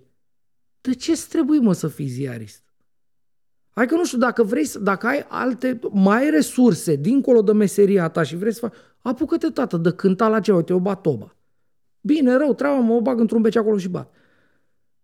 Du-te la schi, du-te, na, iarăși mă dau exemplu pe mine, că ta, asta fac eu. Dar du-te la altceva, nu la alea ce fac eu. Fă altceva. De ce trebuie tu să vii să zici, să faci tu jurnalism, nu? Fac, dacă te-ai uitat la uh, conferința de presă, eu am fost uh, uimit, așa șocat aproape, când a ieșit cu niște uh, printuri așa, pe care cumva folosea, sigur, o să zici că e, e logic să folosești metoda asta a, a, cum să zic, contrapunerii celor două variante, nu? Originalul și plagiatul. Da. Dar folosește același, aproape aceleași fonturi, înțelegi, pe chestie, o chestie din aia scrie plagiat, pe care le folosea Emilia la niște investigații din zona asta de plagiat acum vreo 2 ani de zile. Mi se pare că e foarte pe față, e Adidos, așa știi? Pe bune, serios vorbesc. Și lumea zice, zice uh, uh, ce tâmpenie, uite, domnul Marius Rotaru zice ce tâmpenie, atunci hai să mergem pe burtă ca până acum. Nu! Între a merge pe burtă ca până acum și a veni eu să zic, dați-vă la o parte că fac eu investigații pe plagiat. Eu n-am făcut niciodată investigații pe plagiat, nu știu să fac. Și să zic, ă, fac și eu ca șercan. Eu, bine, și eu dacă aș face, până la urmă ar fi ok, dar nu un partid. Înțelegi? Oamenii ăștia chiar, chiar nu înțeleg lucrurile astea. Eu înțeleg foarte bine. Nu, se pare că nu le înțeleg uh, din contră. Știi, Ovidiu, uh, de fapt uh, toată discuția asta are altă rădăcină și tu cunoști rădăcina asta. Există o pretenție și a oamenilor din USR și a susținătorilor USR de a amesteca partidul ăsta politic cu societatea civilă, cu presa, Uh, în baza ideii că toți avem intenții bune și încercăm da, da. să scăpăm țara de partidele tradiționale Nu, dar și stai de puțin. metodele partidelor Nu, tradiționale. dar stai, stai puțin. Tu știi foarte bine uh, că, de pildă, erau voci uh, în perioada guvernului Cioloș care ne reproșau nouă, Da. celor uh, din zona independentă, Da, că ce- nu-i susținem Da. și că uh, Vine PSD-ul. dacă o să ne mai criticați mult, vine, Vine PSD-ul. PSD-ul. Și a venit PSD-ul, A venit sigur. PSD-ul, da. A venit PSD-ul, dar a venit PSD-ul pentru că, de fapt, ei n-au făcut nimica. În Cioloș, eu am explicat și dânsului personal. În guvernarea aia nu s-a întâmplat nimic. Păi și dacă nu s-a întâmplat, el însuși n-a candidat. Am spus-o de o mie de ori. Nu există în, în istoria Ro- României și a omenirii bănuiesc un, gu- un premier care să nu candideze la alegerile parlamentare pe care el le organizează ca premier. Nu a existat în lume așa ceva. Da. Dacă, doar dacă a murit sau e la pârnaie. Altfel nu există. Să nu candideze la alegerile pe care el le-a organizat ca premier. Uh, uite, ne zice cineva, uh, uite, Lucian Florea revine, hai că m-ați pomenit. Discuția e deviată de la plagiat la cine și cum și de ce. Plagiatorul jubilează. Uite cum se ceartă între ei, nici nu mai e cazul să dau cu, fumi, să dau cu fumigene. A, am Uh, înțeles. Deci domnul Lucian Florea consideră că s-a făcut uh, proba plagiatului lui Bode de către USR. Că eu nu consider. Îmi pare rău, adică eu nu consider. Nu, eu mă Eu- uit eu spun ce- la eu- niște evidențe eu n-am văzut- care nu sunt în momentul de față decât într-un mod foarte parțial. Eu n-am Pe de altă citit- parte, când mă uit la Șercan, Băi, văd Da, o citesc demonstrație jumătate de oră, da, și am solidă, înțeles, 100% cap, Da. coadă, facsimile, față în față, reacții Uite, luate, stai să- încercarea de a lua reacții. Băi, oameni buni, uh, uh, Stai să jurnalismul poate se ne, va... spune, ne, poate ne răspunde domnul Florea, că na, dânsul bănesc că să uită în Da, continuare. da, știi, Să ne, nu, să ne răspundă. Eu n-am nicio problemă să avem acest dialog, că nu, eu omul e sănătos la cap, că serios. Sunt nu, perfect n- de n-am- acord, adică nu, dar nici nu nu vreau suspectez să de ticăloșie. transformăm toată discuția într-un ping-pong Nu, de dar tipă. nu. Ovidiu, în ultimă instanță, oamenii ne reproșează că discutăm lucrul ăsta din unghiul în care noi îl discutăm. Adică oricât ai încercat tu să-l convingi pe domnul Florea sau alți domni, precum domnul Florea, sau el să te Nu, convingă nu, pe eu tine, nu încerc. rămânem pe poziții, Nu. poziții ireconciliabile. Absolut. Eu nu cred că USR avea ce să caute în povestea Absolut. asta. Eu nu cred că USR avea dreptul să devină partenerul Emiliei Șercan, dar să o ia așa cu, japca, forța da, de da, braț. Da, da. Eu sunt de acord cu tine. Eu nu susțin uh, nici măcar până acest ping-pong, nu încerc, adică nu încerc să zic, domne, poate are domnul Florea dreptate. Cu tot respect pentru domnul, eu cred că nu are dreptate acum domnul Florea, deloc. Dar dacă mai are argumente, hai să îi le ascultăm. Noi ne vedem de treaba noastră, nu stăm să ne uităm la telefon, dar dacă are argumente, eu îi le ascult și le accept. Încă o dată, sunt meserii diferite. Uite, e un om mai sus. Uh, zice așa, Ăsta unde... Ovidiu, nu sunt doar meserii diferite. Nu, sunt, sunt Ovidiu, mijloace diferite. Nu, sunt, nu sunt știu, scopuri diferite. Scopuri diferite. Tu nu poți să mă convingi niciodată că scopul USR-ului nu a fost să câștige Da. niște puncte electorale. Eu am înțeles. Scopul Emiliei Șercan când publică nu e să Nu e fie să- aleasă, nu e să ajungă în Parlament, nu e Perfect. să facă politici publice pentru români, e să informeze oamenii. Da. Ăsta este scopul jurnalistului. Eu am înțeles. Nu, nu e un test de popularitate, nu Culmea- venim în fața oamenilor ca Culmea să e că- câștigăm uh, uh, uh, tipul ăsta Culmea de e că capital. Ghinea, Ghinea ar putea să spună și el, domne, eu am făcut același lucru în primul rând și da, sigur, în subsidiar fiind politician, nu pot să spun că nu m-a interesat și un oarecare câștig uh, sau, nu știu, uh, crescut o zonă de favorabilitate politică pentru mine și partidul meu. Dar nu e vorba de asta, e vorba că nu așa să fac lucrurile. Dacă până absurd, nu știu, mâine unul s-ar duce și, nu știu, ar încerca uh, să-l omoare, nu știu, pe Dragnea, să zicem, nu? sau pe unul cu care, nu știu, aș, în mod normal am tot zis să moară, să facă. Eu n-aș putea să zic, da, bă, uite, ăla a încercat să ne facă un bine, să ne scape de, nu știu, de ciolacul. Sau... Adică e stupid, băi, oameni buni. Nu, nu bă, aia cu scopul scuze, nu chiar scuză tot timpul mijloacele. Scopul, sigur, m-aș bucura să-l mierlească cineva pe Putin. Dar nici scop, Ovidiu, eu, eu Pentru că țin ăla de e chestia- cumva Scopul satana. nu e comun. Scopul nu e comun. Scopul meu nu e comun cu scopul USR-ului. Nu e. Suntem în zone diferite, funcționăm, repet, cu... Uh, uh, uh, uh, avem mijloace diferite prin care ne facem meseriile. Uite, ne spune, ne spune un domn care are un nick din ăsta aici, se numește Narcoticov. USR a greșit că a menționat-o pe Emilia. În rest, circul pe care l-au făcut la Biblioteca Națională și cu Wikipedia este justificat. Uh, bun, hai să zicem că aia cu uh, circul de la Biblioteca Națională e ok. Pentru că Emilia, de exemplu, n-ar fi putut să facă genul ăsta, știi, de uh, balet acolo. Uh, balet care, cumva, pe mine, eu, eu știam că e așa. Dar mama nu cred că știa. Știi? Mm. Că trebuie să te duci să stai și stă una lângă tine, să nu faci poze. Eu am văzut asta la cadastru, adică în mai multe locuri, că așa e. La instanțe, când te duci la, uh, să te uiți în dosare. Da. Ai un grefier care stă în spatele tău. Și dacă vreți, scrii de mână. Mm. Așa a fost de când e lumea făcută. Uh, deci noi am văzut asta.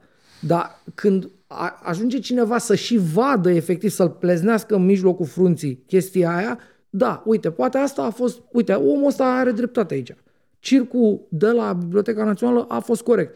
Aia cu Wikipedia eu nu cred că e justificată, pentru că nu știu dacă e așa.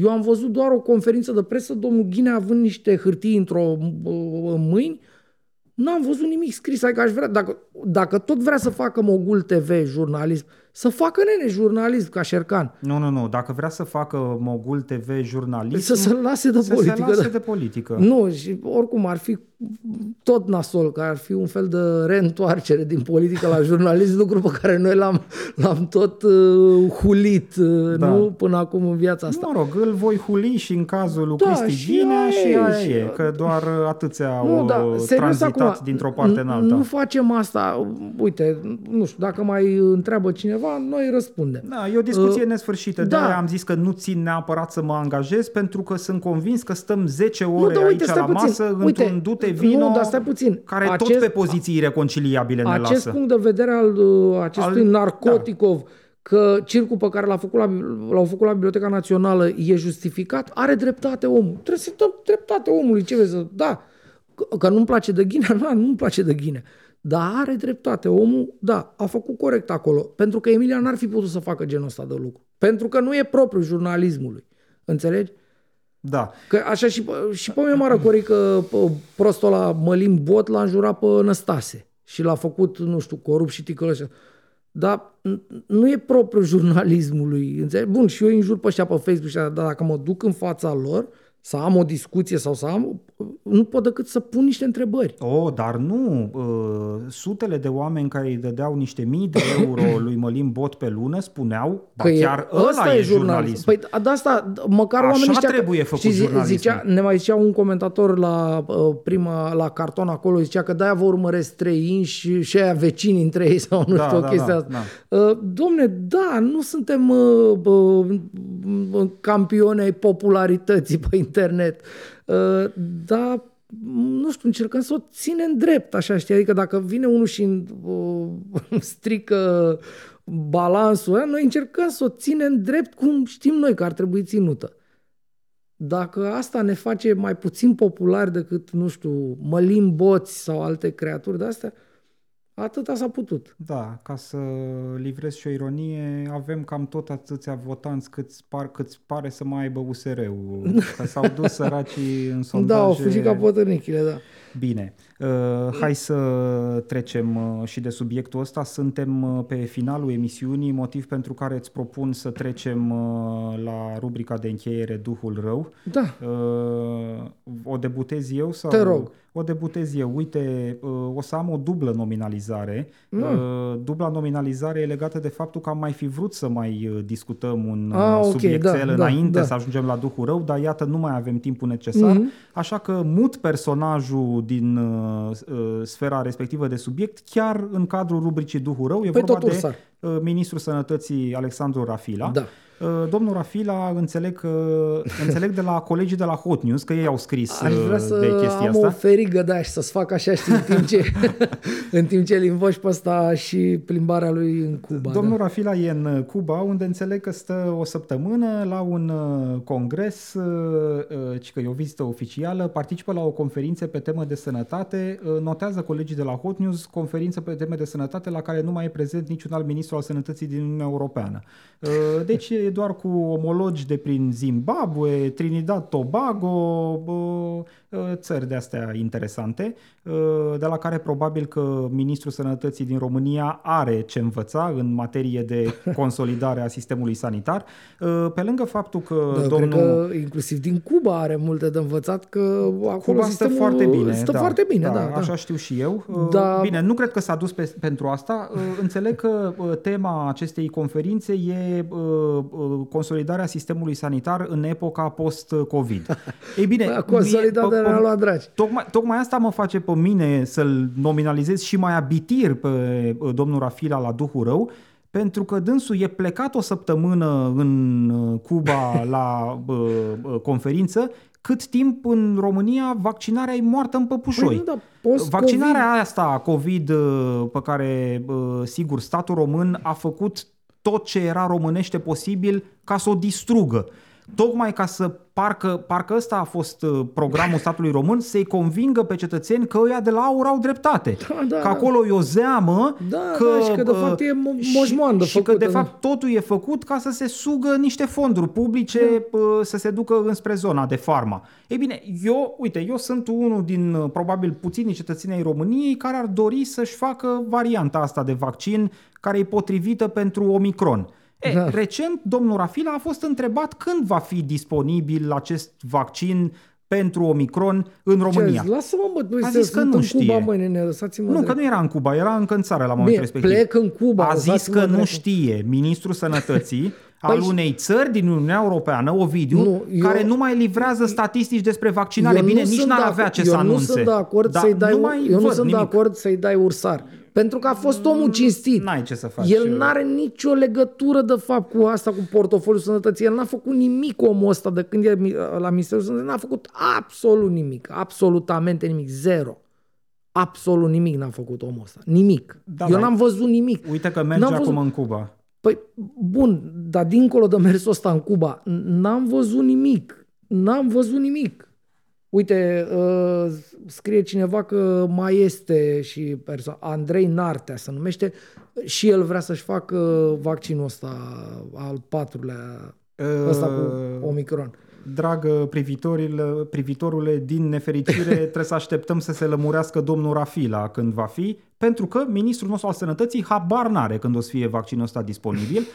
El pare să n-aibă treabă cu vaccinarea, ba chiar pare să n-aibă treabă nici cu domeniul sanitar. Nu are nicio e, treabă. Eu ți-am mai zis, mie mi se pare că toți miniștrii din guvernul României sunt un fel de mini-ministri de externe. da, sunt Bă, toată, toată lumea merge în exterior exact. ca să uh, facă frumos în poze, să participe la conferințe și să asigure și... funcția de reprezentare a țării. Și când își mai au câte o muie gen uh, România acum de la Olanda să vină acasă uh, fierți așa și să zică domne, uite care treaba, nu, nu ne insulți filonul și astea, că imediat ne supărăm, știi? Da, tu nu insulți pe românii, pe românii mei, mei da, pentru da. care eu, desigur, n-am făcut n-am totuși făcut nimic. absolut nimic, da. Deși sunt adică noi... administratorul lor. Bine, m-am răzgândit. Mă rog, al te, lor, te, al las să-i dai, te las să-i publice. dai uh, ursar lui Rafila, pentru că cumva noi trăim în ciuda, în ciuda Ministerului Sănătății, știi? Da, adică da. dacă facem acest slalom perpetu uh, înspre, nu? A nu ajunge la spital. Deci, uh, duh rău, domnul Rafila, ți-am zis că am totuși dublă nominalizare. Uh, îl nominalizez și pe domnul Aurel Mihai. Uh, poate nu-ți mai aduce aminte sau nu-ți mai spune nimic numele personajului. Uh, Aurel Mihai este preotul care apare în uh, investigația Recorder Marele Alb, Așa, da. vicarul administrativ, Vicarul administrativ care da. face apele să fie bine pentru Da. toată lumea, pentru Care, firmele care, vorba lui B.U.G. Mafia, trupa preferată a poetului uh, minor Andrei Crăciun, face treaba să meargă treaba. Cam așa ceva. Da. Uh, Ei bine, uh, după apariția uh, investigației Recorder Marele Alb, dacă ți-aduce aminte, uh, Arhiepiscopia Bucureștilor s-a făcut că intervine în speță și că îi ia uh, preotului Aurel Mihai funcția de vicar administrativ. Uh, Și ce, i-a dat-o înapoi? Practic, nu, nu i-au dat-o înapoi. Uh, ai un pic de răbdare. Practic că uh, îl pedepsesc, uh, dacă vrei, pentru Dracii l-a uh, găsit. felul Da. în care se comportă. Au anunțat la momentul respectiv Arhiepiscopia că vor dispune și o cercetare disciplinară. A trecut un an de zile, nimeni n-a mai auzit de nicio concluzie a vreunei cercetări disciplinare, dar ce să vezi, domnul Aurel Mihai le predă anul acesta, și precum și în anii din urmă, studenților de la Facultatea de Teologie din București. Acum, Deci atât nu de poți să pedepsit... iei, nu poți să iei omului catedra. Nu? Uh, Ba da, poți, pentru că în uh, cadrul oamenilor care predau la teologie, catedra stă în pixul episcopului. Uh, Episcopul în cazul de față este chiar prea fericitul Daniel, că el Da, e da. episcopul de București, el e șeful canonic al Arhiepiscopiei Bucureștilor. Deci dacă acest șef canonic, prea fericitul Daniel, principala figură a Bisericii Ortodoxe Române, ar fi avut o problemă cu felul în care s-a comportat acest preot Aurel Mihai, uh, probabil Mm. de-a lungul anilor, noi am văzut doar așa, o privire pe gaura cheii în materialul recorder, dar îți dai seama ce se întâmpla când nu vedeam Da. uh, ce se întâmplă în spatele uh, ușilor închise. Ei bine, dacă ar fi avut vreo intenție să-l pedepsească, nu uh, făceau acest balet, uh, i-am luat o funcție de vicar administrativ, oricum am pus altul în locul lui care face fix același Absolut. lucru, dacă mă întreb pe mine. Normal. Uh, Totuși, uh, Aurel Mihai rămâne și cu parohia din București, uh, probabil și un uh, apropiat al cercurilor de putere din BOR și cu binecuvântarea de a le preda studenților uh, la teologie, de la Facultatea de Teologie din cadrul Universității București, căci nu-i așa, Dom'le, au foarte e- multe de învățat exact, de la e acest om. o valoare și nu poți să lași valorile să ne plece, nu? Cum era vorba. Bine, uh, Ăștia au fost nominalizații mei. eu am uh, uh, ursar, uh, am un ursar colectiv uh, astăzi eu. Aoleu. Uh, am mai vorbit uh, oarecum întreagăt așa de povestea asta. E vorba de rectorii din România. Mm. Uh, o să fac uh, un lucru care probabil iarăși o să-mi aducă niște mm, de-astea, Cărniță. carne, exact. Uh, da, asta e. Uh, acest Consiliu Național al Rectorilor, am vorbit noi, uh, cred că data trecută, despre cum uh, Câmpeanu, uh, proaspăt demisionar din uh, Ministerul Educației, uh, fuge și să uh, cocoață în vârful acestui Consiliu Național al Rectorilor, Mhm. Uh, după care Consiliul, sigur, fără nicio legătură cu persoana care conduce acest Consiliu, dă o poziție, un fel de punct de vedere așa super laudativ și uh, un fel de părere de rău că nu mai e ministru, chiar nu conducătorului și anume domnului Câmpeanu. Uh, m, am uh, dezavuat, ca să nu zic mai rău de atât, uh, acest demers uh, maro. Uh, Între timp am aflat uh, că marea majoritate a rectorilor din România au semnat cu două mâini acele, acel uh, punct de vedere, nu știu cum se zice, poziție publică, nu, în sprijinul domnului Câmpeanu. Uh, Tot de la Emilia Șercan am aflat uh, inclusiv... În uh, sprijinul prof dr. Ing Exact. Sorin Câmpeanu. Da, și vorba tot al Sau Andrei și Crăciun, ACAD, plag, dacă ACAD, vrei. plag și așa, uh, ACAD la pătrat, că înțeleg că e dublu academician. Um, Deci este o chestie din asta uh, absolut abjectă. 50 și ceva de rectori de universități din Da, par România. mirat, așa, nu știu. Nu, par mirat de două lucruri. Că sunt atât de mulți. Eu speram să fie totuși o o majoritate mai m, la limită cumva, știi? Da. Dar sunt 50 și ceva din vreo până în 60. Uh, au semnat cu două mâini. După aia ursari uh, supremi, șefii la ursari, câțiva dintre ei care au uh, scris pe un fel de grupuleț din ăsta, au ei un grup, bănesc că un grup de WhatsApp. Uh, am văzut, uh, uh, nu știu, oameni care erau mâna a doua la faianță pe Anglia, uh, scriind chiar și pe telefon, Mm. mai la mai aproape de cum să scrie limba română, știi?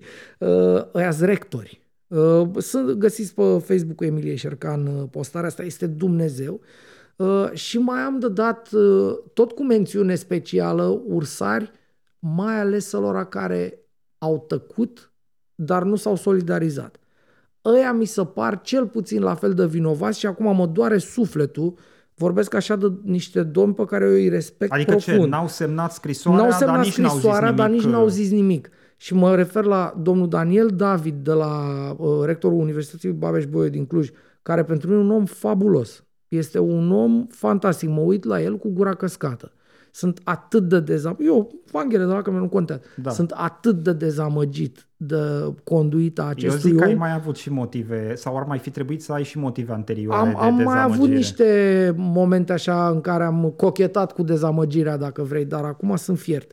Uh, și, din nou, cu tot respectul și toată uh, deferența așa, uh, același lucru îl simt și pentru domnul Mircea Dumitru, rectorul Universității București, care la fel n-a semnat, dar nu a ieșit de acolo. Băi, eu nu înțeleg, băi, oameni buni, nu știu, iertați-mă, dar nu înțeleg. Cum dracu de nu-și apără breslele uh, pământul, teritoriul lor, nu știu cum să spun, înțelegi? Cum de nu ies să spună, domne, uite, a venit Să, Gigel. Stai un pic, să apere teritoriul nepârjolit, că Nu- dacă l-ai lăsat da. să fie pârjolit, nu mai ai nimic de Nu, da, apărat. în sensul că să zici, bă, stai puțin, eu nu sunt ca voi. Da, da, da, adică da, da, dacă, nu înțeleg. știu, până absurd apasă unul pe un buton, dispar tu și vine la podcast să facă podcast cu mine, nu știu, Nuțu Cămătaru, eu îmi pun astea jos, îmi iau poșeta și am plecat și zic, du-te dracu, bă, și fă tu. Da. Înțelegi? E o chestie de... Nu vreau să fiu în, în compania asta, nu vreau. A, uh, nu vreau, nu semnez, dar nici nu zic nimic. Tac așa ca un căcat în tufă. Uite, nu vreau să fiu de acord și nu vreau să aprob sau să zic, uite, bravo că n-a semnat. Nu. Oamenii ăștia, eu nu știu dacă, iertați-mă, poate uh, știți voi, oameni care se uită la noi, eu nu știu dacă e lege ca toți rectorii să fie parte din acest căcat, Consiliul Național al Rectorilor, dar uh, nici nu prea contează. Că dacă e legal obligat uh, domnul David, legal obligat domnul Dumitru să fie parte din colegi, Consiliul ăsta, căcatul ăsta, eu aș fi și din el. Și asta e, renunț la funcția de rector, dar nu vreau să fiu, în, uh, cum să spun, să fiu în acest context subalternul lui Câmpeanu. Daniel David e un om deștept, Mircea Dumitru la fel. Sunt niște oameni care au făcut ceva în viața lor. Bine, în mod normal n-ai vrea să tolerezi vecinătatea Asta spun, academică nu a lui vre- Sorin Câmpeanu. De ce? De ce fac oamenii chestia asta? Să-mi explice cineva ce dracului au de câștigat până a nu ieși și până a nu spune, domne, nu vreau. Iertați-mă, dar eu nu sunt. Rămâneți voi. E ok, rămâneți voi. Mi-am luat asta și am plecat. Nu o să înțeleg niciodată. Până când noi nu o să facem ceva în noi, nu noi doi, noi țara asta, în direcția asta, tot aici o să fim și tot o să zicem, da bă, dar noi suntem buni la persoane, nu la mărfuri. Mhm, Uh, suntem, știi, genul ăsta de... Uh, știi, uh, Ai, ai început această la- la emisiune Sch- spunând la că Schengen- nu poți să normezi bunul simț. Da, nu poți să-l normezi, dar totuși dă-l în gura măsii de bun simț, că tot trebuie să-l ai undeva și Păi trebuie nu, să tocmai, te, trebuie să-l trebuie ai să sau te- să ți-l găsești. Sau să ți-l găsești, că oamenii ăștia, de asta spun mor de ciu. Bă, băi Vlad, Ghinea, e un om, ok, n-are bun simț, dar e un om care să pricepe. Rămâi mărene și fă aia, mă. Înțelegi? E atât de simplu. Toți oamenii ăștia, toată lumea încearcă, uite așa, niște contorsiuni. Stai bă și fă ce ai tu de făcut. Nu e mai simplu. Bine. Nu, nu o să înțeleg niciodată. Uh, hai să începem ușor, ușor, să coborâm uh, cortina și peste această ediție a judecății. Uh, ca de fiecare dată la finalul emisiunii le reamintesc celor care ne privesc sau ne ascultă în varianta audio-only a judecății că avem și cont de Patreon unde putem fi susținuți uh, financiar cu o donație modică, 4 euro pe lună, 1 euro pe emisiune sau mai mult dacă vă dă mâna. Uh, ăștia am fost, ne-am întins din nou ca Da, naiba. ne-am întins. Ne-am întins ca pelteaua, dar na, sper că are sens ce spunem noi aici și că lumea zice, da, bă, uite, s-ar putea să aibă dreptate ăștia, iar uh, Eu sper că are un pic de sens, n-am pretenția că da, are nu mă aștept 100%. să facem uh, mâine, nu știu, să vină lumea pe aici ca la, să pice pe culoare pe la Casa Scântei ca la concerte cu Elvis. Sau... Rep, uh, nu, nu băteam în uh, direcția, cum să zic, uh, popularității și a audienței cu precădere, uh, cât în uh, direcția de, sigur, de a ne face înțeleși într-o lume care nu te supăra, e profund stricată Da. la nivelul reperelor și criteriilor după care judecă Da, și până la urmă, O întâmplare până la sau urmă alta. și asta e, uh, asta e unul dintre scopurile întâlnirilor ăstora pe care le facem noi aici și le filmăm cu trei camere. Uh, Bă, uite, noi așa gândim. Nu știu, poate gândim greșit, dați-ne, bă, nu, sunteți proști, băi, fraierilor. Sau, da, bă, uite, s-ar putea să, ai, să aibă dreptate pletoși ăștia doi. E ok asta, să, adică mi se pare un exercițiu ok. Până mă bucur că facem asta. Nu suntem uh, competenți uh, doar pe parte de păr lung și sperăm să se vadă cât de cât. Da, bine. Uh, ne vedem și joia viitoare la noi discuții despre întâmplări românești. Mulțumesc frumos pentru discuție. Ne auzim. Salut! Salut!